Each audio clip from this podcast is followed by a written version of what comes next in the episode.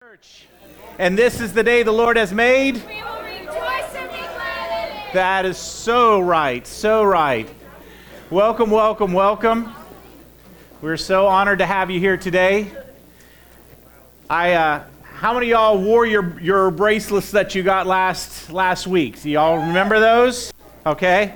And you know what was really interesting is the first thing I would wake up, even before I'd say my scripture, I'm not used to wearing something, you know, like this, and it would remind me, and I would just start praying not only that God would give me an opportunity to, to talk about my bracelet, about my relationship with Jesus Christ, how Christ came, died on the Christ, cro- cross, rose from the grave, and is coming again.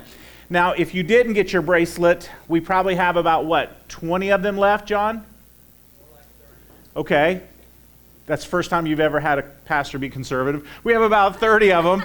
and if you would like to take one, I'd love for you to have it.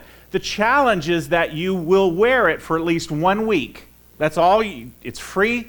All you're doing is saying, Mark, I will wear this for one week, and I'll just pray that God will give me the opportunity to speak to somebody. But also, it prepares us to pray in May, we're going to be starting a, a, an outreach program where we're going to be going out in the streets and, and praying for our city. And, and I'm going to be sharing that with you. But I feel like this is one of the first steps that we're going to, to take. And I'm very excited about this outreach opportunity we as a church are going to undertake. I'm starting a new series with you, and it's really called I Promise. And it came from a request from, from actually one of you saying, Mark, would you kind of go over some of the promises of God? You've talked about the power of declaration. And I'm going to be starting that actually next week. Today, though, I wanted to look at the names of God. And you say, well, why are we looking at the names of God if we're going to look at the promises of God? Because if you actually look up the, the gentleman's name, Russell Edward Herman, you'll find a Chicago Tribune article on Russell Edward Herman. And Russell Edward Herman passed away, unfortunately. And Russell, in his will, left trillions of dollars to unknown people. In fact, he left uh, $2.41 billion to Cave in the Rock, Ohio. And when they found out about this, they got very excited about what was being uh, left to them. And when everybody showed up for the reading of the will, Russell didn't have any money. In fact, he was broke. And so he had this heart to, to give, but he didn't have the substance to be able to back up. So there were a lot of disappointed people that had been promised this great inheritance that was to come to them. And Russell, even though a poor carpenter, didn't have any money. And you say, Mark, why are you telling me about this? Because we're going to talk about promises but have you ever realized that a promise is really only as good as the person that gives it to you? There are some people, I know, there's people in the church that said, Mark, if you'll meet me at 3 a.m. in this parking lot, you know, we'll, and I know that they would be there.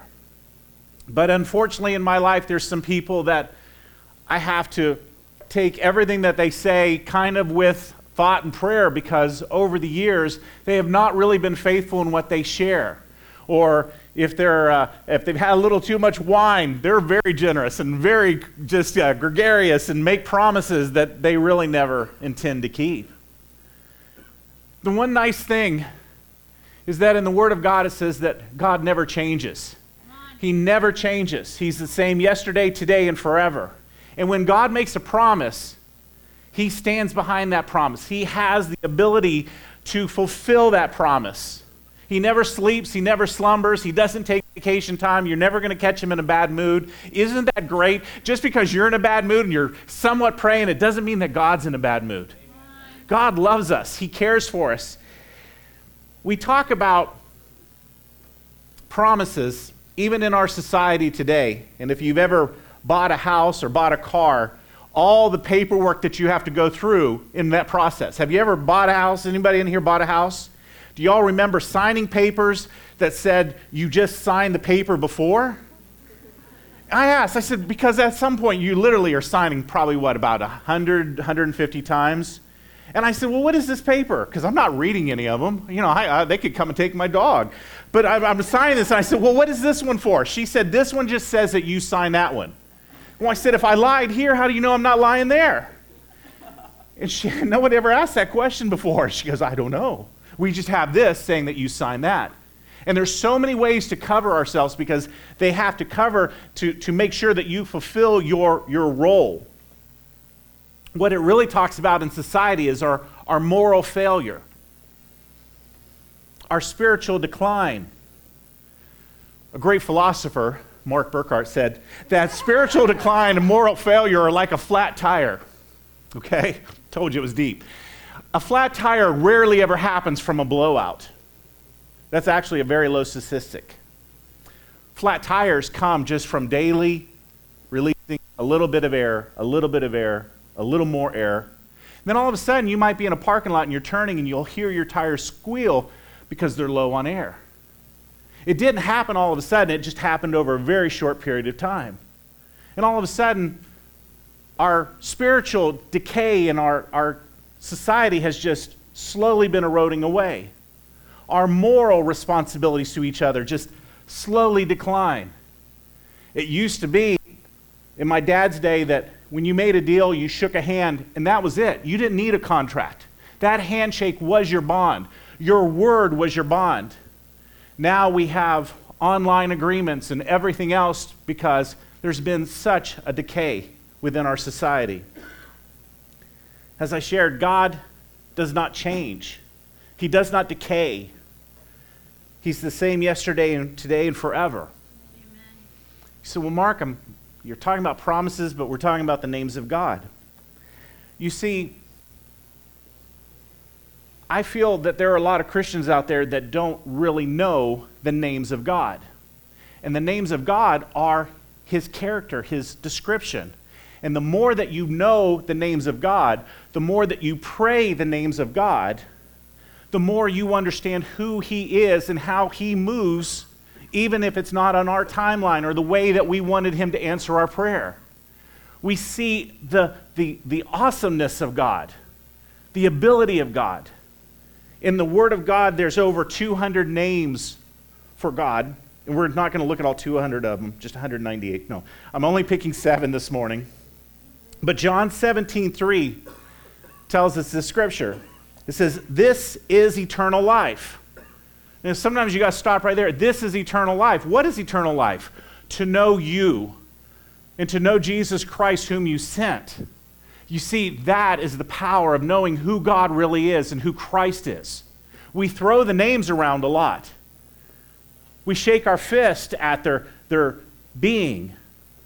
But to truly know them, to know how to praise and how to worship, David wrote in Psalms 34, verses 1 through 4, says, I will bless the Lord at all times, and his praise will continually be in my mouth. My soul will make its boast in the Lord. The humble will hear it and be glad. Oh, magnify the Lord with me, and let us exalt his name together. I sought the Lord, and he heard me, and he delivered me from all my fears. There is great power. There's great power in knowing who God really is knowing his names, knowing his majesty, knowing his holiness, knowing his love, his mercy, his attributes. You see, everything that we come in in life is based upon our past. So if you were not raised in a, a merciful home, your definition of mercy is corrupted, or forgiveness, or love. If your home is not a loving home, then you go into your next relationship not really knowing what love is, what unconditional love is. See, we're all accepting of conditional love. You do this for me, I'll do this for you. As long as you keep doing this, I'll do this. But when you get into the Word of God and why Christ came, it was all unconditional love while we were yet sinners, Christ died for us. It wasn't while we were all cleaned up and nice and sitting in church that Jesus came and died for us. It's when we were in the filth of our wickedness that Christ came and died for us. God is good. God is good no matter what your circumstances are this morning. God is eternally good. Even in my prayers growing up, my mom taught, just like most of you, God is good, God is great.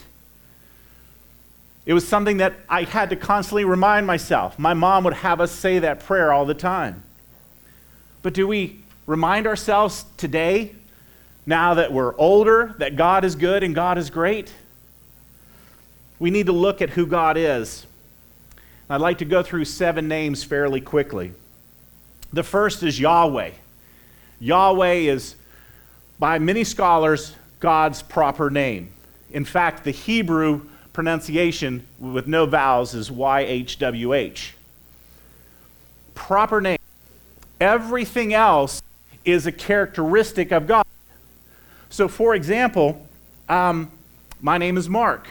That is my proper name. My wife calls me husband. My children call me dad. My nieces and nephews call me uncle. Some of y'all call me pastor. Hopefully, all of you call me friend. But every one of those titles is a different relationship. Because when my wife calls me husband, and she rarely uses that term, but when she would, it probably meant I'm in trouble. But the term means something different than friend or pastor because of the relationship that I have with her. But my proper name is Mark.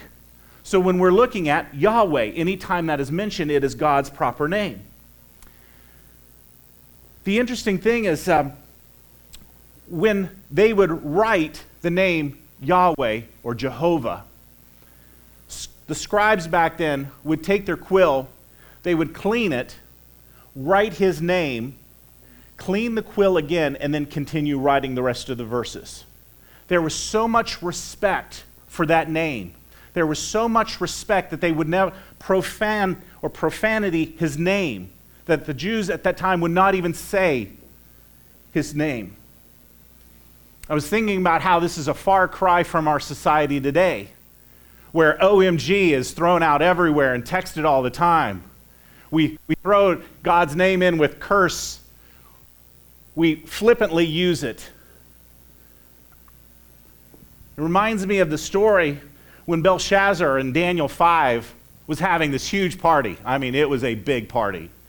And he says, You know what? Go get the, item, the temple items that my father Nebuchadnezzar brought over and let's drink wine from him and party with the temple items. And if you remember from Daniel 5, that's when the hand started appearing on the wall and started writing. And it said that his knees shook from fear. You see, he crossed the line when he was using something that was proclaimed holy in a very common way. I wonder about our society, how we commonly just throw this out really it brought me to a question What in today's society is holy to you? Is there anything that, that we hold as holy? I mean, we, life, we, we, we, we kill life in abortions, so that's not sacred anymore, but what would you say is holy in today's society? Some of us have our favorite football, soccer, baseball team, basketball team. And man, we love and honor that. But what is holy in our society today? What is holy in your life? And your life may not be like any of your family members or neighbors, but what is holy? Sometimes we have to ask ourselves questions. See, we'll all proclaim ourselves as Christians, and we'll all say, yeah, we kind of casually read the Bible, but what is really holy in your life? I think that we as born again believers should honor his name. Isaiah 42 8 says, I am the Lord, Yahweh. That is my name, and I will not give my glory to another, nor my praise to graven images. Also, if you remember, the third commandment is talking about we will never blaspheme the name of the Lord. That was one of the commandments. But just today, if you get a chance, while you're on Facebook, while you're Twittering, while you're watching the news, while you're watching a movie, Notice how many times God's name is just used in vanity. My second point is El Shaddai, meaning God Almighty. In Genesis 17:1 it says, "And when Abraham was 99 years old, the Lord appeared to him and said, I am El Shaddai, God Almighty. Serve me faithfully and live a blameless life." El Shaddai is supernatural power. It's the provisional power. Now, Shaddai is coming from a Hebrew word that actually means mother's breast. The mother's breast in this was the nourishment, it was the life for any child back then. It was the provision so that child could grow. Nourishment, comfort. when you have El, meaning God, and Shaddai, which means to bless, it means that we have a God who blesses, who will abundantly bless us, who has multiple blessings for us. God desires to bless us.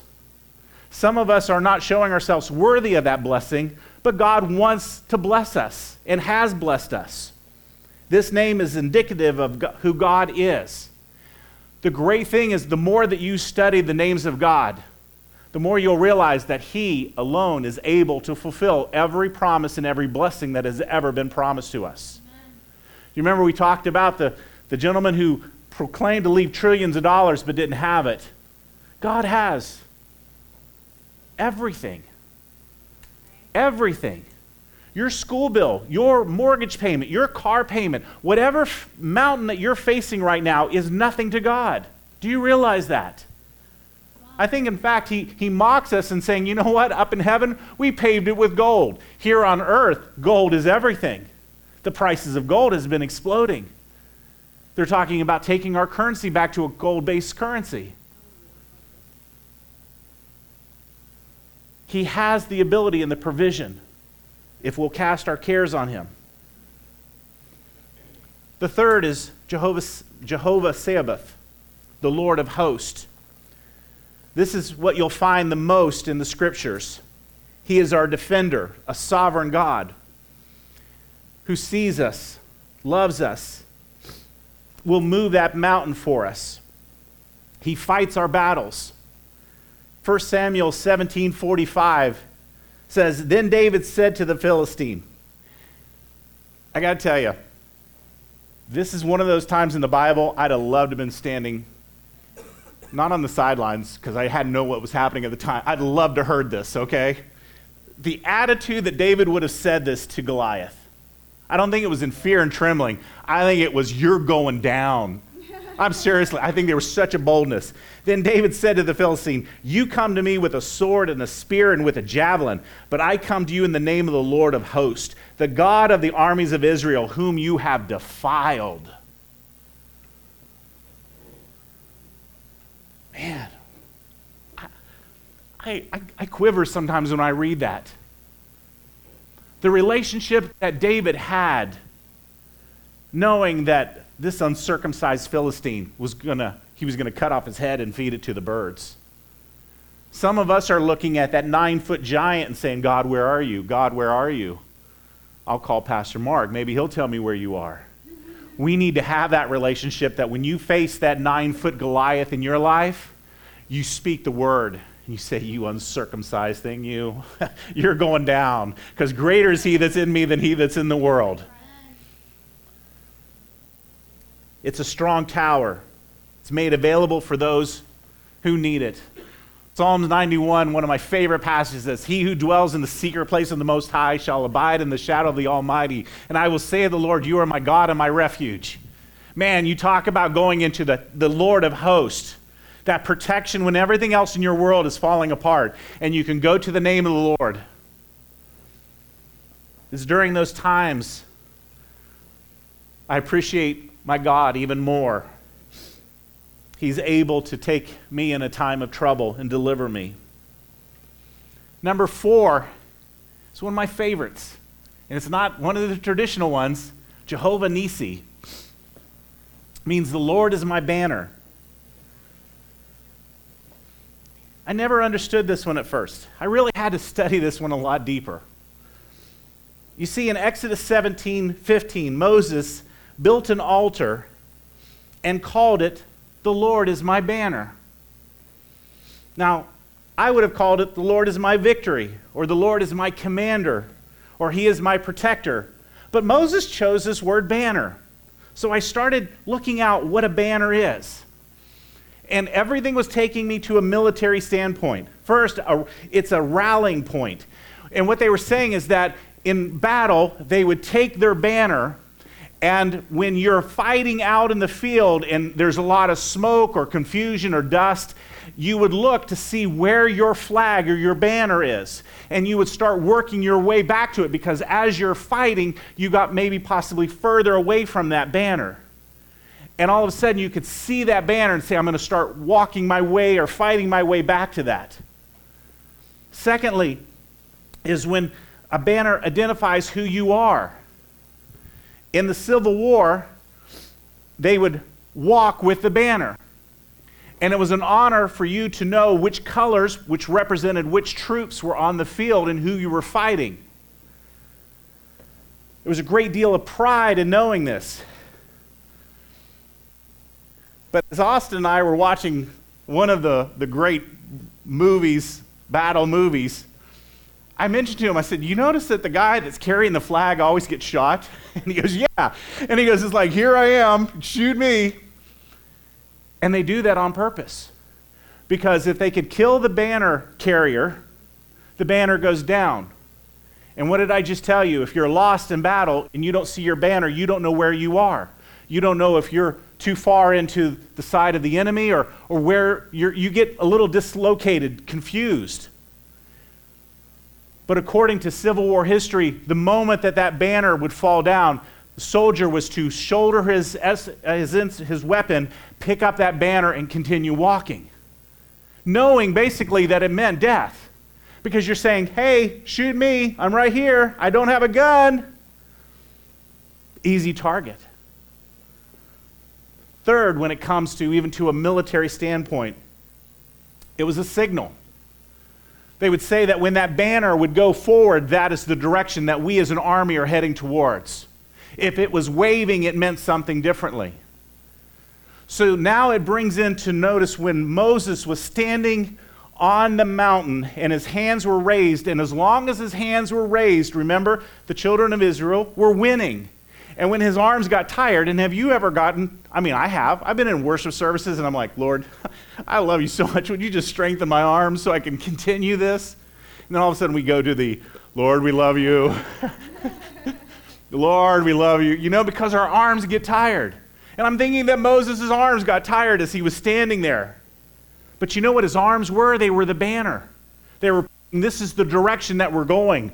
We are the battle. This battle is the Lord's. He is our provision. He is our Lord of hosts. So when he made the altar, he named it Jehovah Nisi. The Lord is our banner. See, a lot of that wasn't making sense to me when I was going through the names because if you don't understand the names, how do you pray it? Some of us need to pray to God, our victor, that you will be the, the Lord of hosts, that you will protect, you will guide, direct, and lead me in battle. You say, well, Mark, we're not in battle. Not physically, spiritually. You're probably in the greatest spiritual life, b- battle in your life. We get bombarded every day by temptation, by the ability to, to, to sin. You can see more on the internet, see more on television. You can text and tweet more and disrupt, corrupt a person's reputation in 140 characters or less and reach thousands of people while you're doing it. In fact, technology is so great, you could be sitting in church texting about somebody right now, destroying their character or hurting them. We are in a spiritual battle. Satan wants your life. He wants to destroy your family. He wants to destroy your reputation. He wants to kill you. You know why Satan hates you? Is because it says in Genesis that we were made in the image of God. And when he sees you, he sees God. And he hates God. He can't stand the way that you look because of your image of him.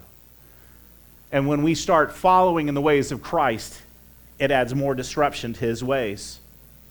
Number five is Jehovah Rapha, the Lord who heals. Rapha in Hebrew means to heal or to make healthful. God loves you and wants you to heal the heartache, the bumps and bruises, the broken bones, the shattered lives. Jeremiah 30, 17 says, I will restore your health and heal your wounds, declares the Lord. People call you an outcast. Zion, no one cares for you.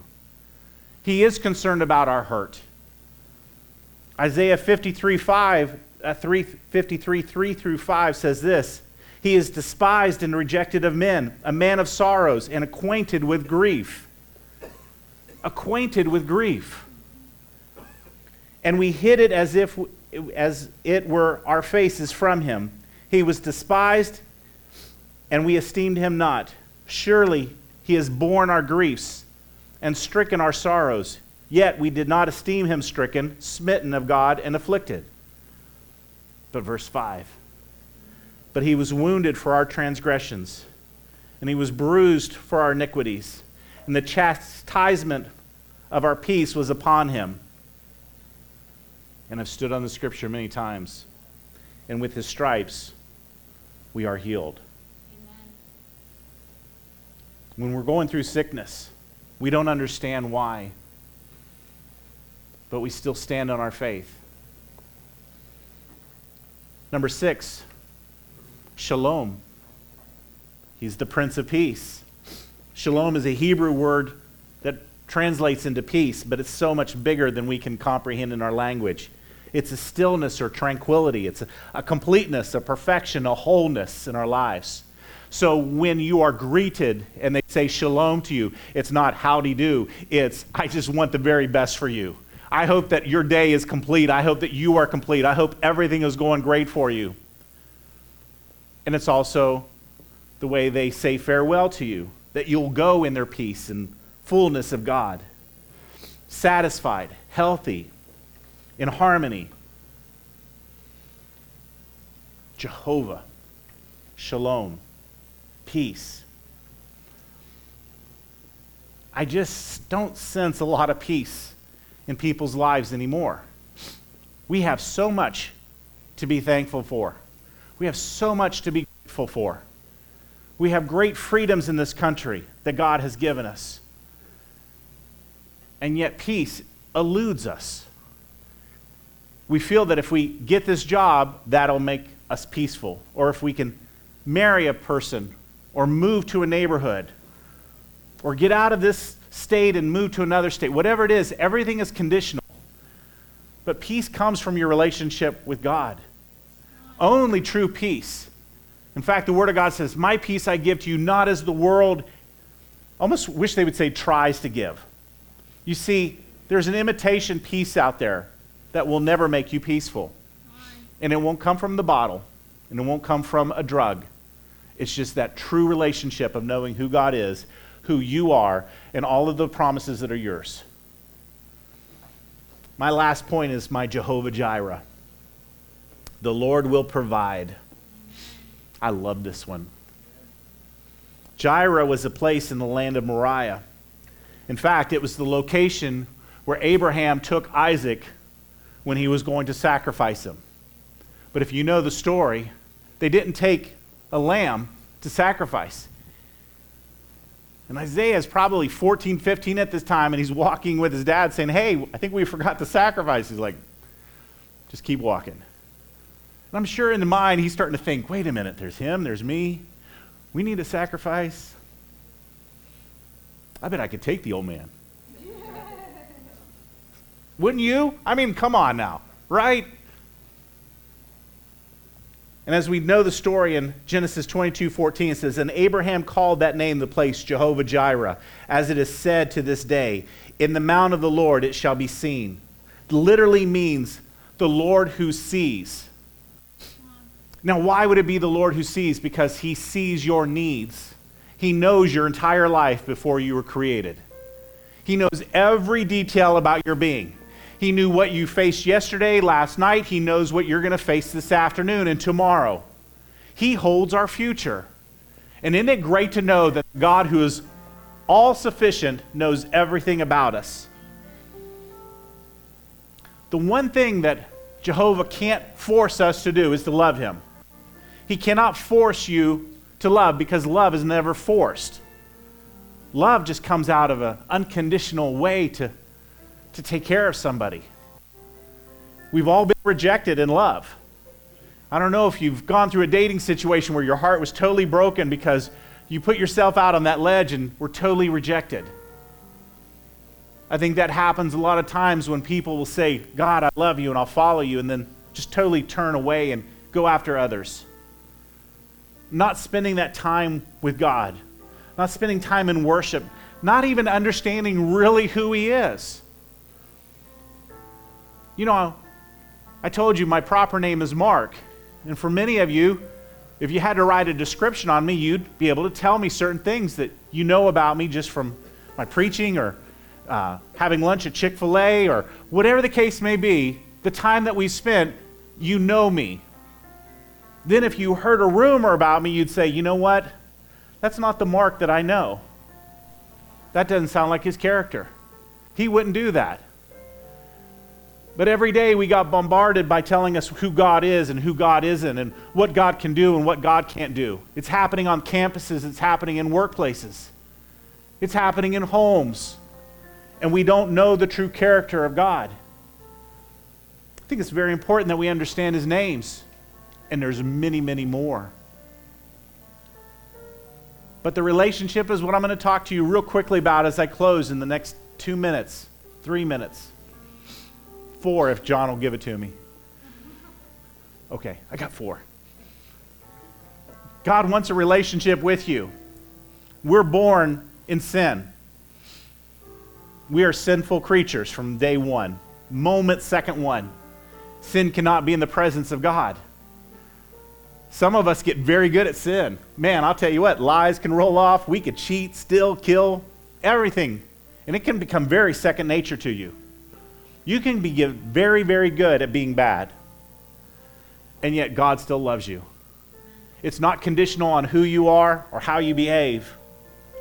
It still totally blows my mind that while I'm in the, the gutter of filth, the Holy Spirit still is in coming to me saying, Mark, your life is in shambles. You're making so many mistakes. You have no peace. Your friends, you can't buy them for long enough and you need something to stand on. That's when he becomes our Lord. Then, when we realize that one day we're all going to breathe our last breath, I guarantee you that. And we wonder what's happening when we step out of here into eternity.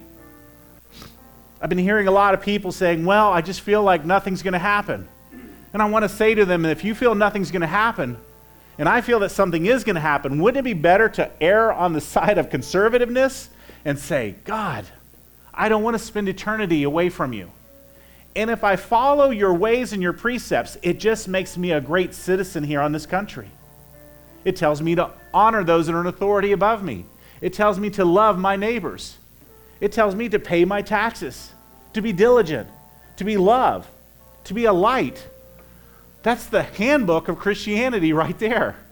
In fact, if Christianity was fulfilled completely, this would still be a wonderful place to live. But we deal with sin, we deal with flesh, we deal with motives, desires. That's where our relationship with Jesus Christ comes in. Because the more that we spend time with Christ, the more time we spend in worship, the more time we spend time in the Word and praying, the more like Christ we become, and the less like the sinful nature that we were born to be. I am not the same person I was 30, 40 years ago. In fact, I don't even think you would recognize me. My personality, my sharpness in my words, but Christ. But Christ. With all heads bowed and all eyes closed. I'd like to lead you in a very simple prayer. And this prayer is not only for those sitting in here today, but the people that we hear are listening to our messages on the web. This prayer is just as much for you as it is if you were sitting here with us today. I'm asking you to say a prayer, and if you mean it, if it's not just words out of your mouth, but if it comes from your heart, it will start your relationship with Jesus Christ as your Lord and Savior. Would you please pray with me today? Dear Heavenly Father, I know that I'm a sinner and I need your forgiveness. I believe that Jesus died on the cross for my sins and rose from the grave to give me life. Please forgive me. Change my life. Fill me with the Holy Spirit. I now confess Jesus Christ as my Savior, and I am saved. Amen. If you made that prayer and you're not ashamed, tell somebody. today I gave my heart to Christ. I've made so many mistakes. I want a fresh start. I want a new beginning. I want that peace that Mark was talking about. I want to be that protected. I want to be that provided for, that healed, that comforted child of God that we learned today about. Next week, we're starting the series, I Promise. It's about the promises of God. I literally could preach on that for years. We're going to condense it down to just a couple weeks. In May, we're going to be starting a series about asking God for our community, and it's going to resolve in some actions being taken. It might be that we're just walking the streets praying one night a week, two nights a week. And I'll talk to you a little bit more about that. But I do want to challenge you if you'd like one of the bracelets, they're free. All I ask is that you wear it for one week and pray that God would bring somebody into your path or somebody's path wearing that bracelet, or that you'll pray for the salvation of other people around you. As you as I close, I'd love for you to stand and I'd like to speak a blessing over you as we dismiss. Once again, thank you for coming today. We are honored to have you in our presence. We love you very much. We are the body of Christ. According to God's word, may the Lord bless you and protect you. May the Lord smile upon you and be gracious to you. And may the Lord show you his favor and give you his peace. So go in his peace. In Jesus' name we pray. Amen. God bless you. Thank you so much.